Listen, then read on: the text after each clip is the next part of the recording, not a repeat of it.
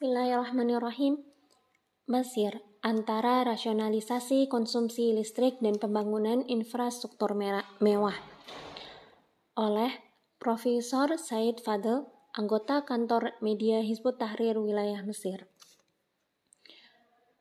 Kabinet Mesir menyatakan telah menyetujui rencana nasionalisasi konsumsi listrik dengan tujuan tercapainya ketersediaan cadangan gas alam yang digunakan untuk mengoperasikan pembangkit listrik agar dapat mengekspornya dan mendapat keuntungan dari mata uang keras atau hard, hard currency. Setelah perang Ukraina dan kebutuhan Eropa terhadap alternatif gas dari Rusia, Amerika mengarahkan kaki tangannya terutama di Mesir untuk menyediakan alternatif, bahkan jika itu mengor mengorbankan Mesir dan rakyatnya. Inilah yang merupakan salah satu penyebab naiknya harga gas di beberapa waktu lalu sampai pada titik inflasi alami dan menurunnya nilai mata uang Mesir.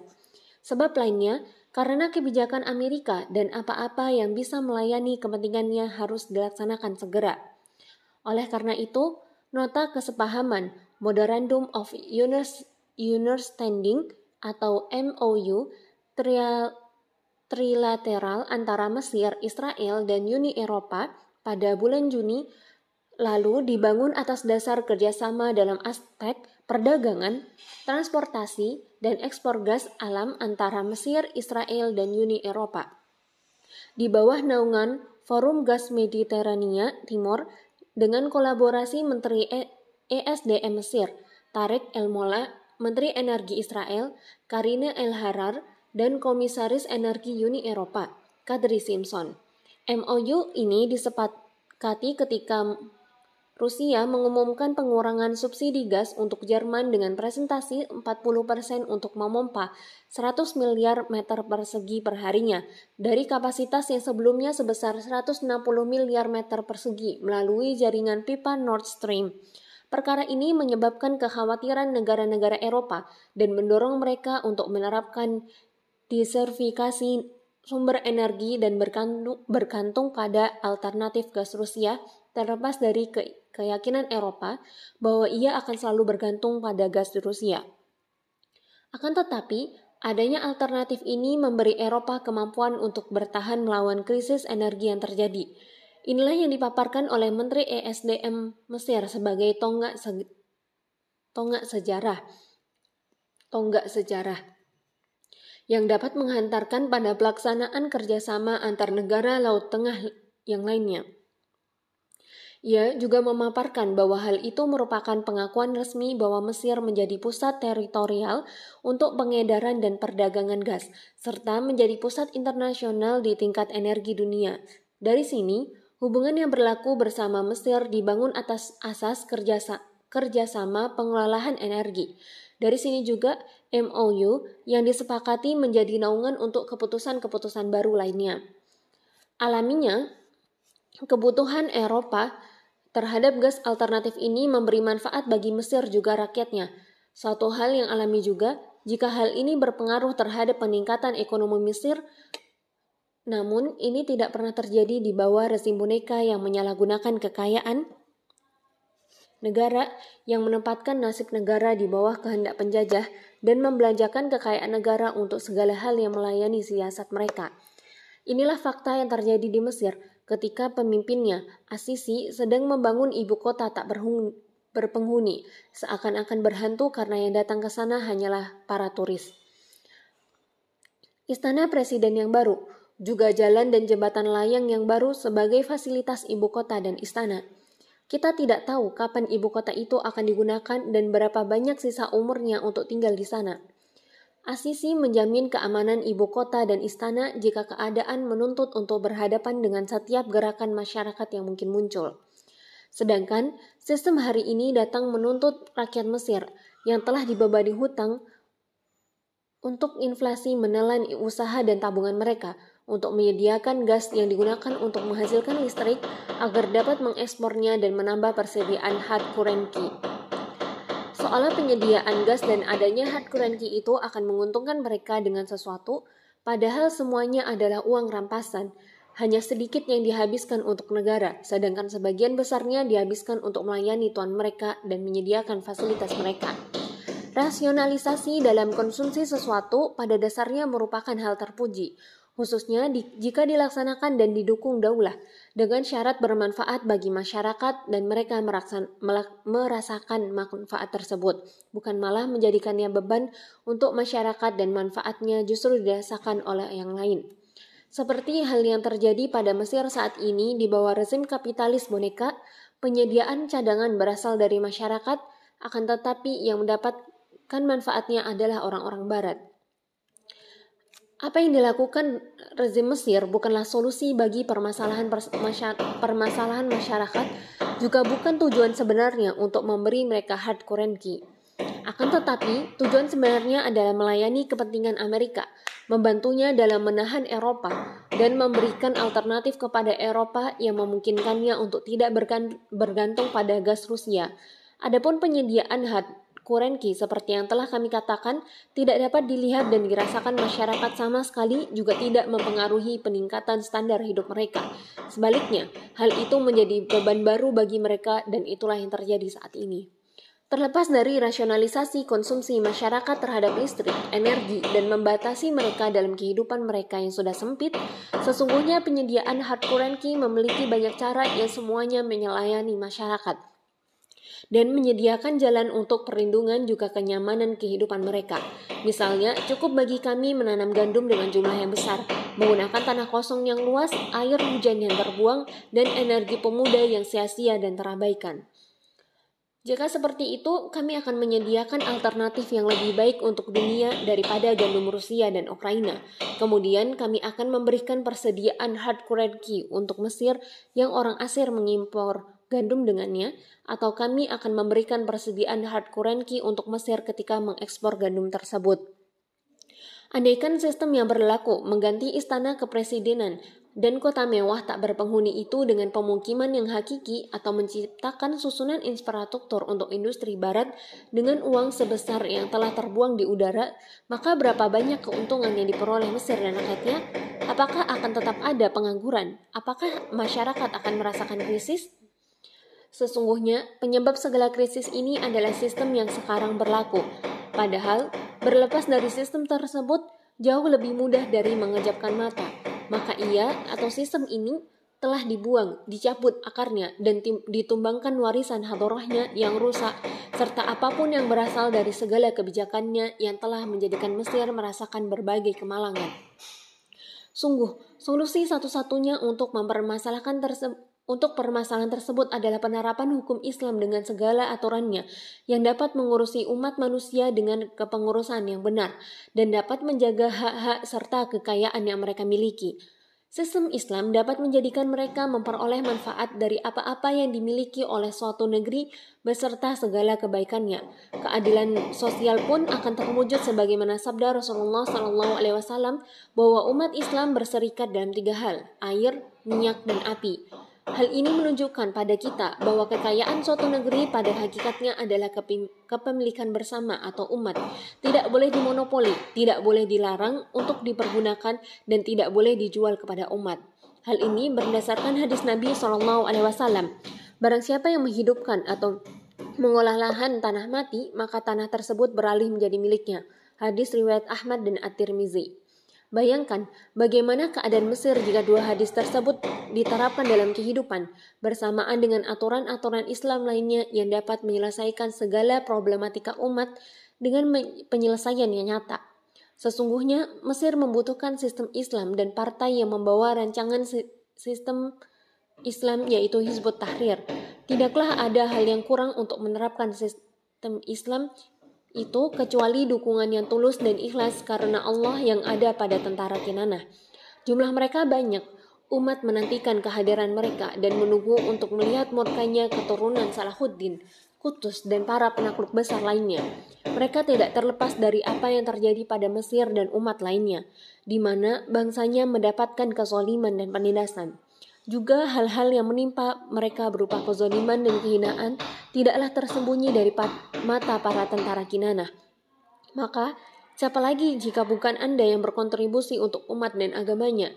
Siapa lagi yang akan mendukung Islam selain Anda? Maka nyatakanlah kemarahan itu ikhlas karena Allah dengan kemarahan yang mampu menyingkirkan orang-orang zalim dan mendirikan negara Al-Izzah, negara yang penuh kehormatan, yang diridhoi Tuhan semesta alam, yaitu khilafah rasyidah yang sesuai dengan metode kenabian. Ya Allah, segerakanlah tegaknya dan jadikan Mesir sebagai kota besar dan permata mahkotanya.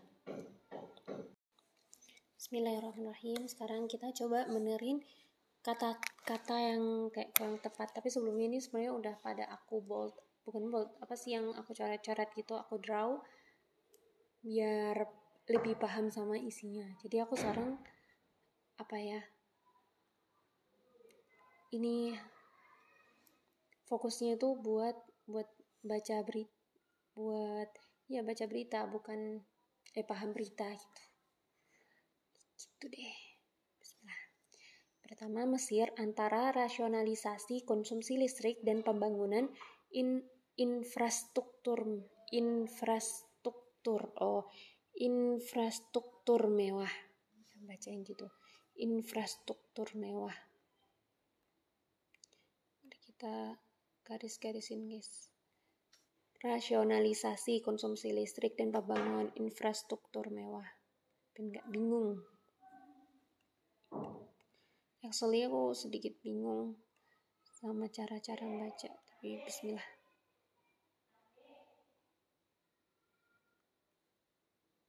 Infrastruktur mewah oleh Profesor Said Fadl, anggota Said Said Fadl, Said Said ini kan Said dia asli bahasa Arab. Berarti tulis pakai bahasa Arab Said.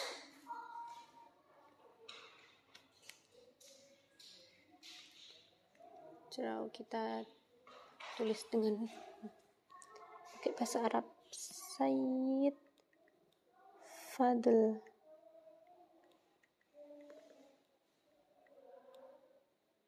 Oke. Oleh Profesor Said Fadl, anggota kantor media Hizbut Tahrir wilayah Mesir. Anggota kantor media Hizbut Tahrir wilayah Mesir.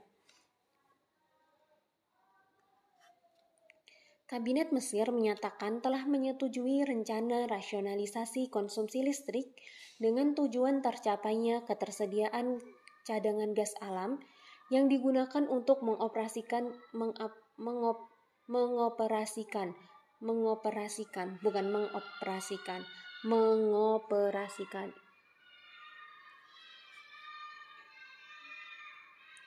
Mengoperasikan. Oke. okay yang digunakan untuk mengoperasikan pembangkit listrik agar dapat mengekspornya dan mendapat keuntungan dari mata uang keras atau hard currency. Atau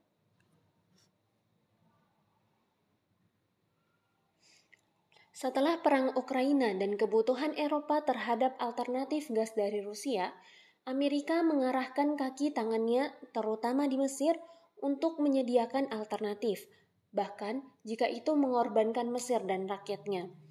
Inilah yang merupakan salah satu penyebab naiknya harga gas di beberapa waktu lalu sampai pada titik inflasi alami dan menurunnya nilai mata uang Mesir. Sebab lainnya karena kebijakan Amerika dan apa-apa yang bisa melayani kepentingannya harus dilaksanakan segera. Kepentingannya harus dilaksanakan dengan segera. Sebab lainnya karena kebijakan Amerika dan apa-apa yang bisa melayani kepentingannya harus segera dilaksanakan.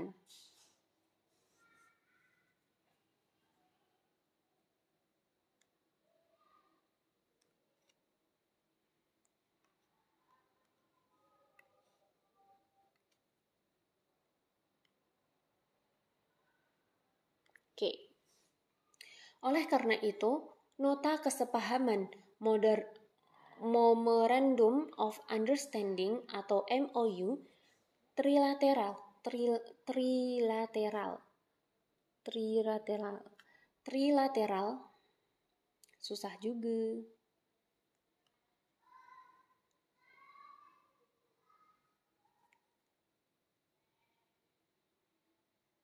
Trilateral antara Mesir, Israel, dan Uni Eropa pada bulan Juli lalu dibangun atas dasar kerjasama dalam aspek perdagangan, transportasi, dan ekspor gas alam antara Mesir, Israel, dan Uni Eropa.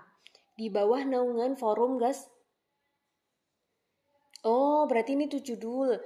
Berarti oleh karena itu, nota kesepahaman moderat Memorandum of Understanding or MOU trilateral antara Mesir, Israel, dan Uni Eropa pada bulan Juli lalu dibangun atas dasar kerjasama dalam aspek perdagangan, perdagangan transportasi dan ekspor gas alam antara Mesir, Israel, dan Uni Eropa. Di bawah naungan Forum Gas Mediterania, di bawah naungan Forum Gas Mediterania Timur dengan kolaborasi Menteri ESDM Mesir Tarek El Mola, Menteri Energi Israel Karine El Harar, dan Komisaris Energi Uni Eropa Kadri Simpson.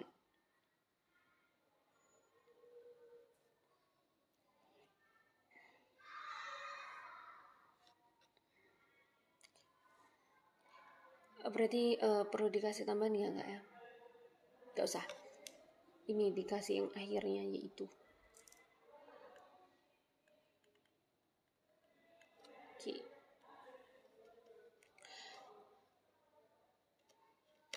MOU in, MOU ini disepakati ketika Rusia mengumumkan pengurangan subsidi gas untuk Jerman dengan persentase 40% untuk memompa 100 miliar per eh, persegi perharinya dari kapasitas yang sebelumnya sebesar 160 miliar meter persegi melalui jaringan pipa Nord Stream. Perkara ini menyebabkan kekhawatiran negara-negara Eropa dan mendorong mereka untuk menerapkan diver, diversifikasi sumber energi dan bergantung pada alternatif gas Rusia. Nah, ini ada yang nggak usah dibaca, jadi kita kasih bold warna merah. biar nggak kelihatan sekalian tapi kok nggak kelihatan beneran aku nggak mau setajam itu warnanya mana sih? Nggak ada warna merah gengs. Oke okay, gengs. Mari create drawing only create bot piye so maybe coloring is No, no, no, no, no. Kita kasih warna ungu. Itu yang tidak perlu dibaca.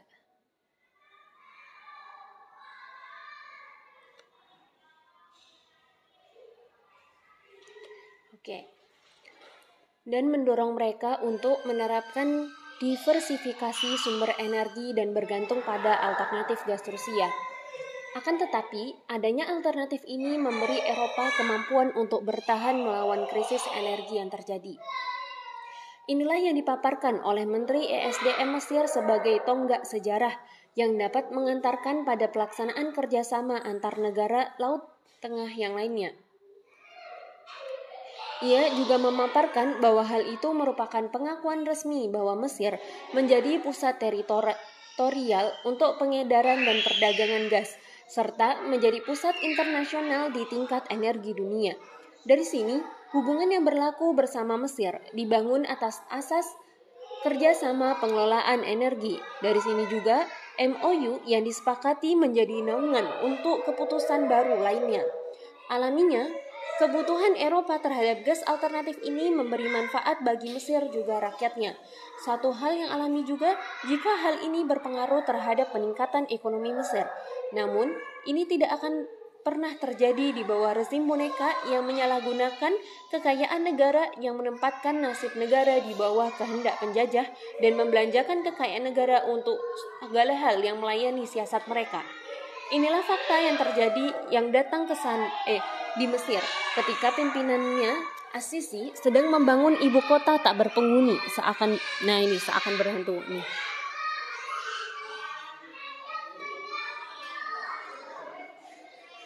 istana presiden yang baru, juga jalan dan jembatan layang yang baru sebagai fasilitas ibu kota dan istana. Kita tidak tahu kapan ibu kota itu akan digunakan dan berapa banyak sisa umur sisa umurnya untuk tinggal di sana. Asisi menjamin keamanan ibu kota dan istana jika keadaan menuntut untuk berhadapan dengan setiap gerakan masyarakat yang mungkin muncul. Sedangkan sistem hari ini datang menuntut rakyat Mesir yang telah dibebani utang, lalu inflasi menelan usaha dan tabungan mereka. Ah, ini ini, gak usah.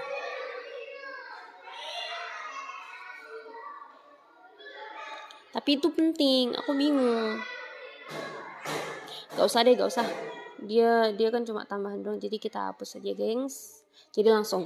Sedangkan sistem hari ini datang menuntut rakyat Mesir untuk menyediakan gas yang digunakan untuk menghasilkan listrik agar dapat mengekspornya dan menambah persediaan hard currency. Seolah-olah penyediaan gas dan adanya hard currency itu akan menguntungkan mereka dengan sesuatu, padahal semuanya adalah uang rampasan, hanya sedikit yang dihabiskan untuk negara sedangkan sebagian besarnya dihabiskan untuk melayani tuan mereka dan menyediakan fasilitas mereka. Rasionalisasi dalam konsumsi sesuatu pada dasarnya merupakan hal terpuji, khususnya jika dilaksanakan dan didukung daulah dengan syarat bermanfaat bagi masyarakat dan mereka merasakan manfaat tersebut, bukan malah menjadikannya beban untuk masyarakat dan manfaatnya justru dirasakan oleh yang lain, seperti halnya yang terjadi pada Mesir saat ini di bawah rezim kapitalis boneka. Penyediaan cadangan berasal dari rakyat, akan tetapi yang mendapatkan manfaatnya adalah orang-orang Barat. Apa yang dilakukan rezim Mesir bukanlah solusi bagi permasalahan-permasalahan masyarakat, juga bukan tujuan sebenarnya untuk memberi mereka hard currency. Akan tetapi, tujuan sebenarnya adalah melayani kepentingan Amerika, membantunya dalam menahan Eropa, dan memberikan alternatif kepada Eropa yang memungkinkannya untuk tidak bergantung pada gas Rusia. Adapun penyediaan hard currency seperti yang telah kami katakan tidak dapat dilihat dan dirasakan masyarakat sama sekali, juga tidak mempengaruhi peningkatan standar hidup mereka. Sebaliknya, hal itu menjadi beban baru bagi mereka dan itulah yang terjadi saat ini. Terlepas dari rasionalisasi konsumsi masyarakat terhadap listrik, energi, dan membatasi mereka dengan kehidupan mereka yang sudah sempit, sesungguhnya penyediaan hard currency memiliki banyak cara yang semuanya melayani masyarakat dan menyediakan jalan untuk perlindungan juga kenyamanan kehidupan mereka. Nah ini aku kurang serak. Jadi kita kasih warna uh, apa ya? Mungkin warna apa ya? Warna lainnya lah warna baru lah. Kayak warna biru. Jadi ini. Pertama yang ini. Memberi mereka hard currency tuh pertama. Terus yang kedua kayak loncat banget. Sebaliknya itu menjadi beban baru. Padahal yang jadi beban itu sebenarnya karena yang ada rasionalisasi konsumsi gasnya kan. Tapi di sini tuh seakan-akan penyediaan hal currency itu jadi beban baru gitu. Kayak gitu. Terus habis gitu uh, ini sesungguhnya penyediaan hard currency memiliki banyak cara yang semuanya melayani masyarakat. Gitu.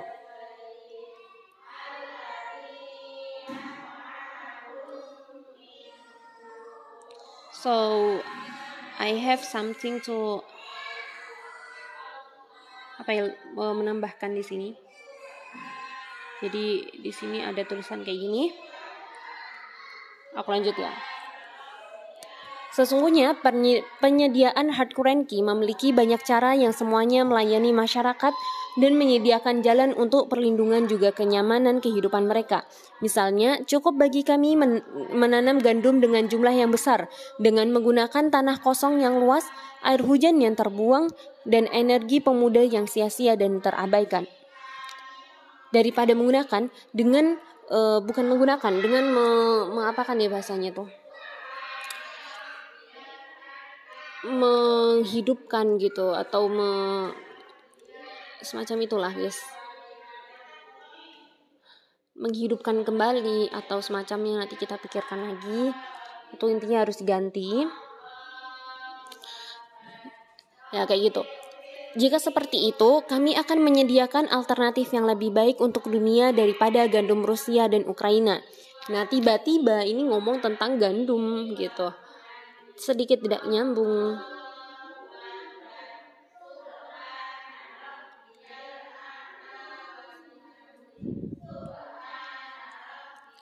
Kemudian kami akan memberikan persediaan hard currency untuk Mesir yang orang Asir mengimpor gandum dengannya. Yang orang asing-asing ini loh. Orang asingnya ganjil banget. Karena posisinya di sini jangan pakai kata orang asing. Kemudian kami akan memberikan persediaan hard currency, memberikan Ini yang atas sama bawah sama. Jadi ini Ricky.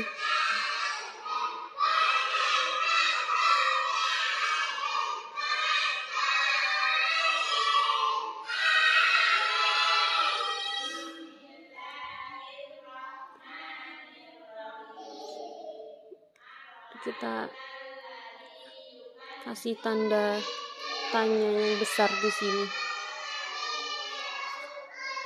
Oke. Atau kami akan memberikan persediaan hard currency untuk orang Mesir ketika mengekspor gandum tersebut. Andaikan sistem yang berlaku yang berlaku sekarang mengganti ist eh andaikan sistem yang berlaku mengganti istana presidenan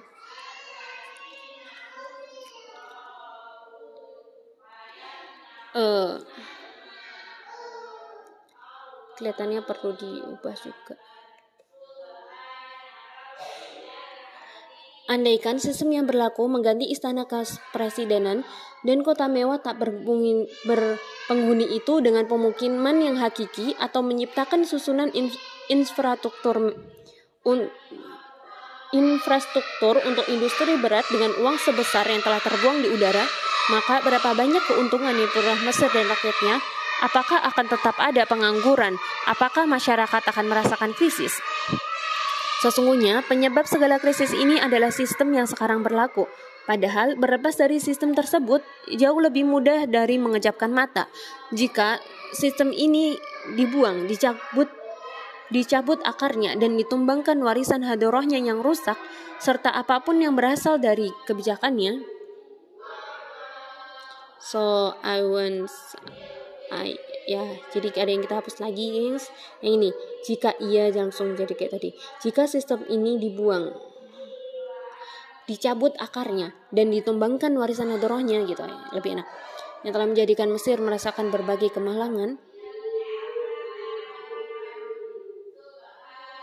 Ada jika harusnya ada maka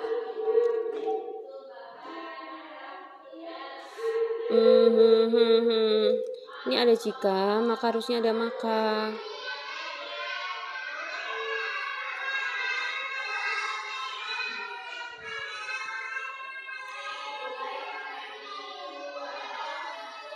Tapi uh, tapi di sini udah ada padahal.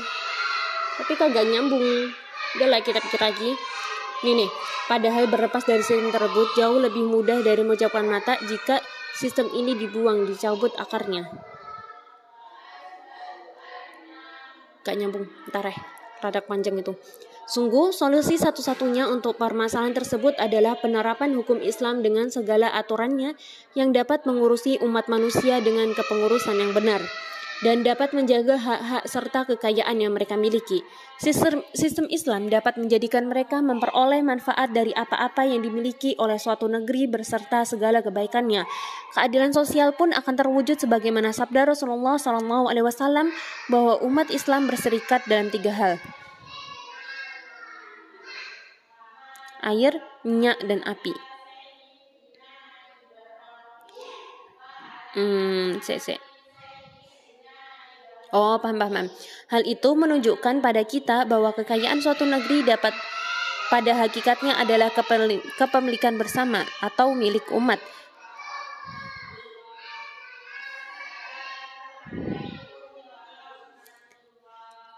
Uh, saya ini baca yang gimana ya? Uh, kekayaan maksudnya pada hakikatnya adalah kepemilikan bersama. Mil, uh, kepemilikan umat gitu aja di, di dua kali kepemilikannya.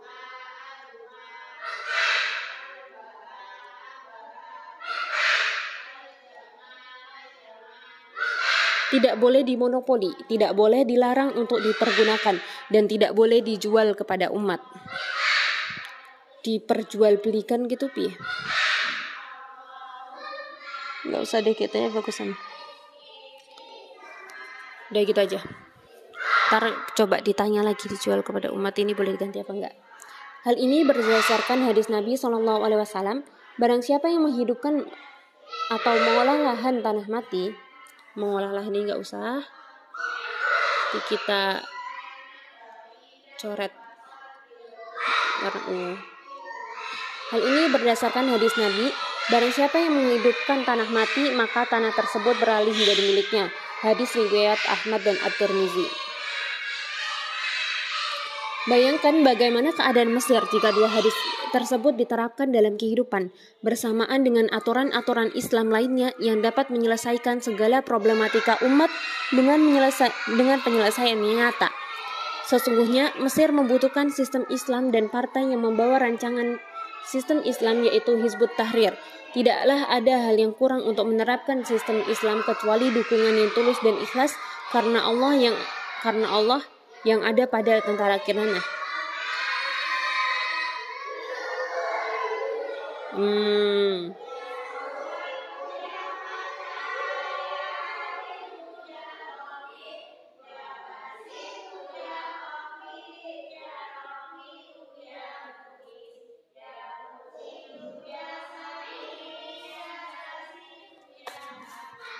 kita ada yang kurang tepat. Oke, lanjut. Jumlah mereka banyak. Umat menantikan kehadiran mereka dan menunggu untuk melihat murka murkanya keturunan Salahuddin, Kutus, dan para penakluk besar lainnya. Mereka tidak terlepas dari apa yang terjadi pada Mesir dan umat lainnya, di mana bangsanya mendapatkan kezaliman dan penindasan. Juga hal-hal yang menimpa mereka berupa kezaliman dan kehinaan tidaklah tersumpu. Hmm. Gak, ini berarti nggak perlu karena bakalan ngulang dan karena setelahnya udah ada penjelasan oke Tidaklah tersembunyi dari mata para tentara Kinanah. Maka siapa lagi bukan Anda yang berkontribusi untuk umat dan agamanya? Siapa lagi akan mendukung Islam? Mana tadi? Kok hilang, gengs? Apalagi akan mendukung Islam selain Anda, maka nyatakanlah kemarahan itu ikhlas karena Allah dengan kemarahan yang mampu menyingkirkan orang-orang zalim dan mendirikan negara Al-Izzah, negara yang penuh kehormatan, yang diridhoi Tuhan semesta alam, yaitu khilafah Rashidah yang sesuai dengan metode kenabian. Ya Allah, segerakanlah tegaknya dan jadikan Mesir sebagai kota besar dan permata mahkotanya. Okay, now I want to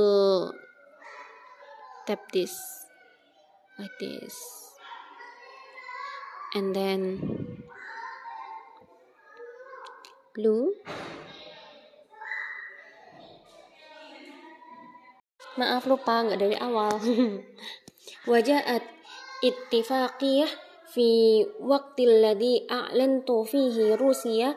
Taklis imdad gos li ilmania binisbah uh, arbaun ila mi'ah li tad li li tadoh mi'ah milyun meter miqat yaumiyan badalan min masadir taqah eh salah. Badalan min mi'ah wasitin milyunan abrkhat anabib nurid stream. Al-amr ladhi asar وفد الرقارة عجوز ودفعها للعمل على تنويع مصادر طاقة واعتماد على بدائل للغاز الروسي رغم قناعة أوروبا أنها لن تستغني عن غاز الروسي لكن وجود البديل يمنح qadarahu ala mawajihah wa huwa ma i'tabarahu wazir bidrul misri ala mahfa faraqah wa yumkin antu antu addi ila mazid min ta'awun baina dawil al-bahr al-mutawassit ukhra wa annahu i'taraf rasmi bi anna al-misr batat marakis iqlimi li tudawil wa tijarah ghas wa annaha markas dauli ala mustawa tokoh alami. Wa min wa min samma yakunu ta'amul ma'a Misr ala hadal asas. Wa min wa man samma satakunu idfaqiyah madlah li majmu'ah jadidah min in apa ini? At-tabi'i احتياج الأوروبا لغوص بديل في صالح مصر وأهلها والطبيعي أيضا أن يساهم هذا في تحسين اقتصادها ولكن هذا ما لم ولن تحدث في ظل أنظمة عملية نفرت في ثروات وتضاملت ومقاراتها رهن إدارة مستمرة مستعمر وتتصرف فيها وفق ما يخدم سياس سياساتها هذا هو وافق واقع صلاح هذا هو واقع في مصر فبينما يبني حاكمها سيسي عاصمة لأشبه وقصور رئيسية جديدة لا ندري متى sayastahdamuha wa kam baqalahum min umri liyaskun fiha wa torokan jadidah wa kibari tahdam hada asimah wa qasur wa tadman ta'minuha law tadlab amar amama ay haraka sya'bi mah muhtamal. Gitu gengs. Jadi panjang banget ternyata gengs. Tapi dari yang aku tangkep sih bener. Aduh. Dari sini juga di sini juga harusnya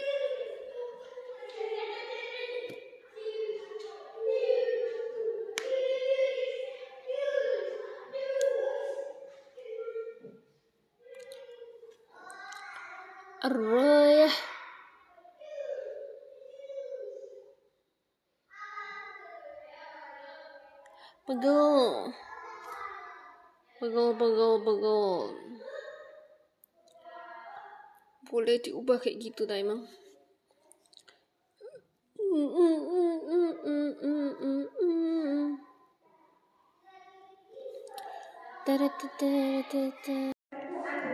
Mesir antara rasionalisasi konsumsi listrik dan pembangunan infrastruktur mewah oleh Profesor Said Fadl, anggota kantor media Hizbut Tahrir wilayah Mesir, diterjemahkan oleh media muslim pada tanggal 2 September 2002.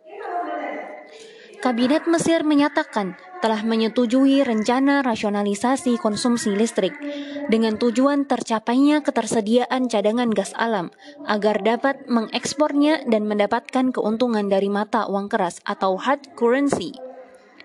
Setelah terjadi perang Ukraina, muncul adanya kebutuhan Eropa terhadap alternatif gas dari Rusia. Oleh karena itu, Amerika mengerahkan kaki tangannya, terutama yang terdapat di Mesir, untuk menyediakan alternatif, walaupun jika itu mengorbankan Mesir dan rakyatnya. Inilah yang merupakan salah satu penyebab naiknya harga gas di beberapa waktu lalu, sampai pada titik inflasi. Sampai pada titik inflasi alami. Sebab lainnya, dikarenakan kebijakan Amerika dan apa-apa yang bisa melayani kepentingannya harus segera dilaksanakan. Oleh karena itu, nota kesepahaman Mem Memorandum of Understanding atau MOU trilateral antara Mesir, Israel, dan Uni Eropa pada bulan Juli lalu dibangun atas dasar kerjasama dalam aspek perdagangan, transportasi, dan ekspor gas alam antara Mesir, Israel, dan Uni Eropa di bawah naungan Forum Gas Mediterania Timur dengan kolaborasi Menteri ESDM Mesir, Tarek El Molat, Menteri Energi Israel, Karin El Harar dan Komisaris Energi Uni Eropa yaitu Kadri Simpson. MOU ini disepakati ketika Rusia mengumumkan pengurangan subsidi gas untuk Jerman dengan presentase 40% untuk memompa 100 miliar meter persegi perharinya dari kapasitas yang sebelumnya sebesar 160 miliar meter persegi melalui jaringan pipa Nord Stream. Perkara ini menyebabkan kekhawatiran negara-negara Eropa dan mendorong mereka untuk menerapkan diversifikasi sumber energi dan bergantung pada alternatif lain dari gas Rusia. Adanya alternatif ini memberi Eropa kemampuan untuk bertahan melawan krisis energi yang terjadi. Inilah yang dipaparkan oleh Menteri ISDM Mesir sebagai tonggak sejarah yang dapat menghantarkan pada pelaksanaan kerjasama antar negara Laut Tengah yang lainnya. Ia juga memaparkan bahwa hal ini merupakan pengakuan resmi bahwa Mesir menjadi pusat teritorial untuk pengedaran dan perdagangan, perdagangan gas, serta menjadi pusat internasional di tingkat energi dunia. Maka, hubungan yang berlaku bersama Mesir dibangun atas asas kerjasama pengelolaan energi. Dari sini pula disepakati bahwa MOU akan menjadi naungan dalam menetapkan keputusan-keputusan baru lainnya. Seharusnya Kebutuhan Eropa terhadap gas alternatif ini memberi manfaat bagi Mesir juga rakyatnya. Satu hal yang alami juga jika hal ini berpengaruh terhadap peningkatan ekonomi Mesir.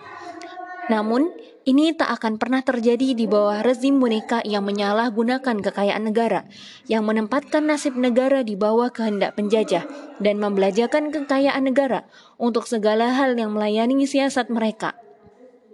Inilah fakta yang terjadi di Mesir ketika pemimpinnya Asisi sedang membangun ibu kota tak, berhun, tak berpenghuni, istana presiden baru, juga jalan dan jembatan layang baru sebagai fasilitas ibu kota dan istana.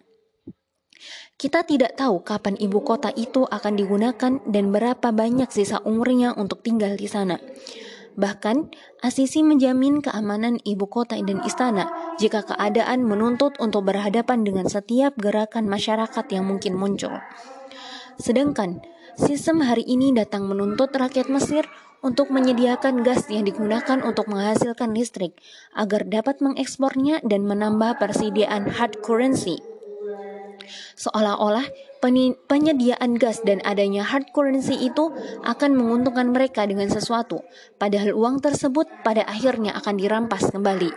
Hanya sedikit yang dihabiskan untuk negara, dan sebagian besar lainnya digunakan untuk melayani dan menyediakan fasilitas tuan mereka. Rasionalisasi dalam konsumsi sesuatu pada dasarnya merupakan hal terpuji, khususnya jika dilaksanakan dan didukung daulah dengan syarat bermanfaat bagi masyarakat dan mereka merasakan manfaat tersebut. Bukan malah menjadikannya beban untuk masyarakat dan manfaatnya justru dirasakan oleh yang lain. Seperti halnya yang terjadi pada Mesir saat ini di bawah rezim kapitalis boneka. Penyediaan cadangan berasal dari masyarakat, akan tetapi yang mendapatkan manfaatnya adalah orang-orang barat. Apa yang dilakukan rezim Mesir pada dalam membuat keputusan normalisasi penggunaan listrik bukanlah solusi bagi permasalahan-permasalahan permasalahan masyarakat. Bahkan tujuan sebenarnya juga bukan untuk mendapatkan hard currency. Currency melainkan bertujuan untuk melayani kepentingan Amerika membantunya dalam menahan Eropa dan memberikan alternatif kepada Eropa yang memungkinkannya untuk tidak bergantung pada gas Rusia. Selain itu, penyediaan hard currency yang mereka serukan pada faktanya tidak dapat dilihat dan dirasakan masyarakat sama sekali. Tidak pula mempengaruhi peningkatan standar hidup mereka. Sebaliknya, hal itu menjadi beban baru bagi mereka. Terlepas dari rasionalisasi konsumsi masyarakat terhadap listrik, energi, dan membatasi mereka dalam kehidupan mereka yang sudah sempit, sesungguhnya penyediaan hard currency memiliki banyak cara yang semuanya melayani masyarakat dan menyediakan jalan untuk perlindungan juga kenyamanan kehidupan mereka.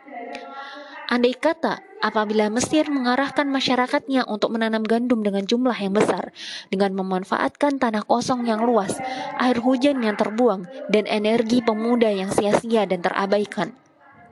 Dengan demikian, Mesir akan menyediakan alternatif gandum yang lebih baik untuk dunia daripada Rusia dan Ukraina. Kemudian dari sana pula, Mesir akan mendapatkan persediaan hard currency dengan mengekspor gandum tersebut. Kemudian selepas dari itu, Sekiranya kebijakan Mesir mengalihfungsikan pemanfaatan dana pembangunan istana kepresidenan, kepresidenan dan kota mewah tak berpenghuni dengan pemukiman yang hakiki ataupun digunakan untuk menciptakan susunan infrastruktur infrastruktur untuk industri berat dengan uang sebesar yang telah terbuang di udara. Maka, berapa banyak keuntungan yang diborong Mesir dan rakyatnya? Akankah tetap ada pengangguran? apakah masyarakat akan merasakan krisis? Sesungguhnya, penyebab segala krisis ini adalah sistem yang sekarang berlaku. Padahal, berlepas dari sistem tersebut jauh lebih mudah dari mengejap, mengerjapkan mata.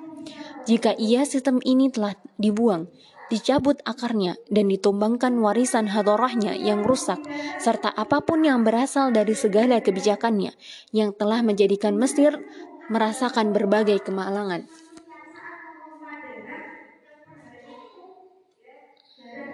Sungguh, solusi satu-satunya untuk untuk permasalahan tersebut adalah penerapan hukum Islam dengan segala aturannya yang dapat mengurusi umat manusia dengan kepengurusan yang benar dan dapat menjaga hak-hak serta kekayaan yang mereka miliki. Sistem Islam dapat menjadikan mereka memperoleh manfaat dari apa-apa yang dimiliki oleh suatu negeri. Keadilan sosial pun akan terwujud, sebagaimana sabda Rasulullah Wasallam bahwa umat Islam berserikat dalam tiga hal: air, minyak, dan api. Hal ini menunjukkan menunjukkan pada kita bahwa kekayaan suatu negeri pada hakikatnya adalah kepemilikan bersama, milik umat, tidak boleh dimonopoli, tidak boleh dilarang untuk dipergunakan, dan tidak boleh dijual kepada umat. Hal ini berdasarkan hadis Nabi Shallallahu Alaihi Wasallam. Barang siapa yang menghidupkan atau mengolah lahan tanah mati, maka tanah tersebut beralih menjadi miliknya. Hadis riwayat at hadis riwayat Ahmad dan At-Tirmizi. Bayangkan bagaimana keadaan Mesir jika dua hadis tersebut diterapkan dalam kehidupan, bersamaan dengan aturan-aturan Islam lainnya yang dapat menyelesaikan segala problematika umat dengan penyelesaian yang nyata. Sesungguhnya, Mesir membutuhkan sistem Islam dan partai yang membawa rancangan sistem Islam, yaitu Hizbut Tahrir. Tidaklah ada yang kurang untuk menerapkan sistem Islam itu, kecuali dukungan tentara kinanah yang tulus dan ikhlas karena Allah Jumlah mereka banyak. Umat menantikan kehadiran mereka dan menunggu untuk melihat murka keturunan Salahuddin, Kutus, dan para penakluk besar lainnya. Mereka tidak terlepas dari apa yang terjadi pada Mesir dan umat lainnya. Juga hal-hal yang menimpa mereka berupa kezoliman dan kehinaan tidaklah tersembunyi dari mata, mat dari mata para tentara Kinanah. Maka, siapa lagi bukan Anda yang berkontribusi untuk umat dan agamanya? Siapa lagi yang akan mendukung Islam selain Anda? Maka nyatakanlah kemarahan itu ikhlas karena Allah dengan kemarahan yang mampu menyingkirkan orang-orang zalim dan mendirikan negara Al-Izzah, negara yang penuh yang negara yang penuh kehormatan yang diridhoi Allah Tuhan semesta alam, yaitu khilafah rasyidah yang sesuai dengan metode kenabian. Ya Allah, segerakanlah tegaknya dan jadikan Mesir sebagai kota besar dan permata mahkotanya. Amin. Bismillahirrahmanirrahim. Mesir antara rasionalisasi konsumsi listrik dan pembangunan infrastruktur mewah oleh Profesor Said Fadl anggota Kantor Media Hizbut Tahrir Wilayah Mesir diterjemahkan oleh media muslim pada tanggal 2 September 2002. Kabinet Mesir menyatakan telah menyetujui rencana rasionalisasi konsumsi listrik dengan tujuan tercapainya ketersediaan cadangan gas alam agar dapat mengekspornya dan mendapatkan keuntungan dari mata uang keras atau hard currency. Setelah terjadi perang Ukraina, muncul adanya kebutuhan Eropa terhadap alternatif gas dari Rusia. Oleh karena itu, Amerika mengerahkan kaki tangannya, terutama yang terdapat di Mesir, untuk menyediakan alternatif. Walaupun jika itu mengorbankan Mesir dan rakyatnya. Inilah yang merupakan penyebab naiknya harga gas di beberapa waktu lalu sampai pada titik inflasi alami. Oleh karena itu, nota kesepahaman Memorandum of Understanding atau MOU trilateral antara Mesir, Israel, dan Uni Eropa pada bulan Juli lalu dibangun atas dasar kerjasama dalam aspek perdagangan, transportasi, dan ekspos, ekspor gas alam antara Mesir, Israel, dan Uni Eropa di bawah naungan Forum Gas Mediterania Timur dengan kolaborasi Menteri ESDM Mesir, Tarek El Mola, Menteri Energi Israel, Karin El Harar, dan Komisaris Energi Uni Eropa yaitu Kadri Simpson. MOU ini disepakati ketika Rusia mengumumkan pengurangan subsidi gas untuk Jerman dengan presentase 40% untuk memompa 100 miliar meter persegi perharinya dari kapasitasnya sebelumnya sebesar 160 meter eh 60 miliar meter persegi melalui jaringan pipa Nord Stream. Perkara ini menyebabkan kekhawatiran negara-negara Eropa dan mendorong mereka untuk menerapkan diversifikasi sumber energi dan bergantung pada alternatif lain dari gas Rusia. Dengan adanya alternatif ini, memberi Eropa kemampuan untuk bertahan melawan krisis energi yang terjadi. Inilah yang dipaparkan oleh Menteri ESDM Mesir sebagai tonggak sejarah yang dapat menghantarkan para pelaksanaan yang dapat menghantarkan pada pelaksanaan kerjasama antar negara Laut Tengah yang lainnya. Ia juga memaparkan bahwa hal ini merupakan pengakuan resmi bahwa Mesir menjadi pusat teritorial untuk pengedaran dan perdagangan gas, serta menjadi pusat internasional di tingkat energi dunia. Maka, hubungan yang berlaku bersama Mesir dibangun atas asas kerjasama pengelolaan energi. Dari sini pula disepakati bahwa MOU akan menjadi naungan dalam menetapkan keputusan baru lainnya. Seharusnya, kebutuhan Eropa terhadap gas, gas alternatif ini memberi manfaat bagi Mesir juga rakyatnya. Suatu hal yang alami juga jika hal ini berpengaruh terhadap peningkatan ekonomi Mesir. Namun, ini tidak akan pernah terjadi di bawah rezim boneka yang menyalahgunakan kekayaan negara, yang menempatkan nasib negara di bawah kehendak penjajah dan membelanjakan kekayaan negara untuk segala hal yang melayani siasat mereka. Inilah fakta yang terjadi di Mesir, di mana pemimpinnya Asisi sedang membangun ibu kota tak berpenghuni, istana presiden baru, juga jalan dan jembatan layang baru sebagai fasilitas ibu kota dan istana. Kita tidak tahu kapan ibu kota itu akan digunakan dan berapa banyak sisa umurnya untuk tinggal di sana. Bahkan, Asisi menjamin keamanan ibu kota dan istana jika keadaan menuntut untuk berhadapan dengan setiap gerakan masyarakat yang mungkin muncul. Sedangkan, sistem saat ini datang menuntut rakyat Mesir untuk menyediakan gas yang digunakan untuk menghasilkan listrik agar dapat mengekspornya dan menambah persediaan hard currency Seolah-olah penyediaan gas dan adanya hard currency itu akan menguntungkan mereka dengan sesuatu, padahal uang tersebut pada akhirnya akan dirampas kembali. Hanya sedikit yang dihabiskan untuk negara dan sebagai sebagian besar lainnya digunakan untuk melayani dan menyediakan fasilitas tuan mereka. Rasionalisasi dalam, mengkon dalam mengkonsumsi sesuatu pada dasarnya merupakan hal terpuji, khususnya jika dilaksanakan dan didukung oleh daulah dengan syarat bermanfaat bagi masyarakat, bukan malah menjadi beban bagi mereka dan manfaatnya justru dirasakan oleh yang lain. Seperti halnya yang terjadi pada Mesir saat ini, yang berada di bawah rezim kapitalis moneka. Penyediaan cadangan gas berasal dari masyarakat, sedangkan eh akan tetapi yang mendapatkan manfaat adalah orang-orang barat. Apa yang dilakukan rezim Mesir dalam membuat keputusan normalisasi penggunaan listrik bukanlah solusi bagi permasalahan-permasalahan masyarakat. Bahkan tujuan sebenarnya bukan pula untuk mendapatkan hard currency, melainkan bertujuan untuk melayani kepentingan Amerika, membantunya dalam menompang Eropa, dan memberikan alternatif kepada Eropa yang memungkinkannya untuk tidak bergantung pada gas Rusia. Selain itu, penyediaan hard currency yang mereka serukan pada faktanya tidak dapat dilihat dan dirasakan masyarakat sama sekali, tidak pula mempengaruhi peningkatan standar hidup mereka. Sebaliknya, hal itu menjadi beban baru bagi mereka. Terlepas dari rasionalisasi konsumsi masyarakat terhadap listrik, energi, dan membatasi mereka dalam kehidupan mereka yang sudah sempit, sesungguhnya penyediaan hard currency memiliki banyak cara yang semuanya melayani masyarakat dan menyediakan jalan untuk perlindungan juga kenyamanan kehidupan mereka. Andai kata, apabila Mesir, Mesir mengarahkan masyarakatnya untuk menanam gandum dengan jumlah yang besar, dengan memanfaatkan tanah kosong yang luas, air hujan yang terbuang, dan energi pemuda yang sia-sia dan terabaikan. Dengan demikian, Mesir akan menyediakan alternatif gandum yang lebih baik untuk dunia daripada Rusia dan Ukraina. Kemudian dari sana pula, Mesir akan mendapatkan persediaan hard currency dengan mengekspor gandum tersebut.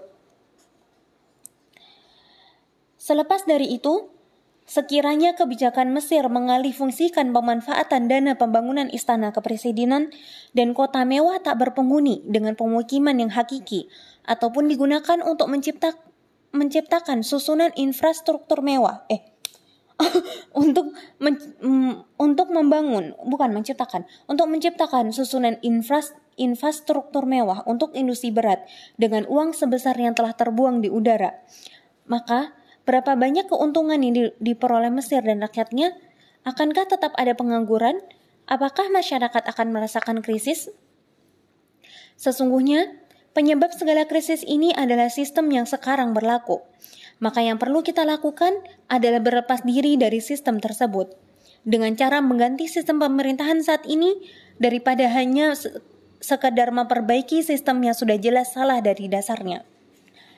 Alangkah baiknya jika sistem ini dibuang, dicabut sampai ke akar-akarnya, ditumbangkan warisan hadorohnya, serta apa pun yang berasal dari segala kebijakannya, yang telah menjadikan Mesir merasakan berbagai kemalangan. Sungguh, solusi satu-satunya untuk permasalahan tersebut adalah penerapan hukum Islam dengan segala aturannya yang dapat mengurusi umat manusia dengan kepengurusan yang benar dan dapat menjaga hak-hak serta kekayaan yang mereka miliki. Sistem Islam dapat menjadikan mereka memperoleh manfaat dari apa-apa yang dimiliki oleh suatu negeri. Keadilan sosial pun akan akan terwujud dengan baik. Sebagaimana sabda Rasulullah Shallallahu Alaihi Wasallam, umat Islam berserikat dalam tiga hal: air, minyak, dan api. Hal ini menunjukkan pada kita bahwa kekayaan suatu negeri pada hakikatnya adalah kepemilikan bersama, milik umat, tidak boleh dimonopoli tidak boleh dilarang untuk dipergunakan dan tidak boleh dijual dijual kepada umat. Hal ini berdasarkan hadis Nabi Shallallahu Alaihi Wasallam. Barang siapa yang menghidupkan atau mengolah lahan tanah mati, maka tanah tersebut beralih menjadi miliknya. Hadis riwayat Ahmad dan At-Tirmizi.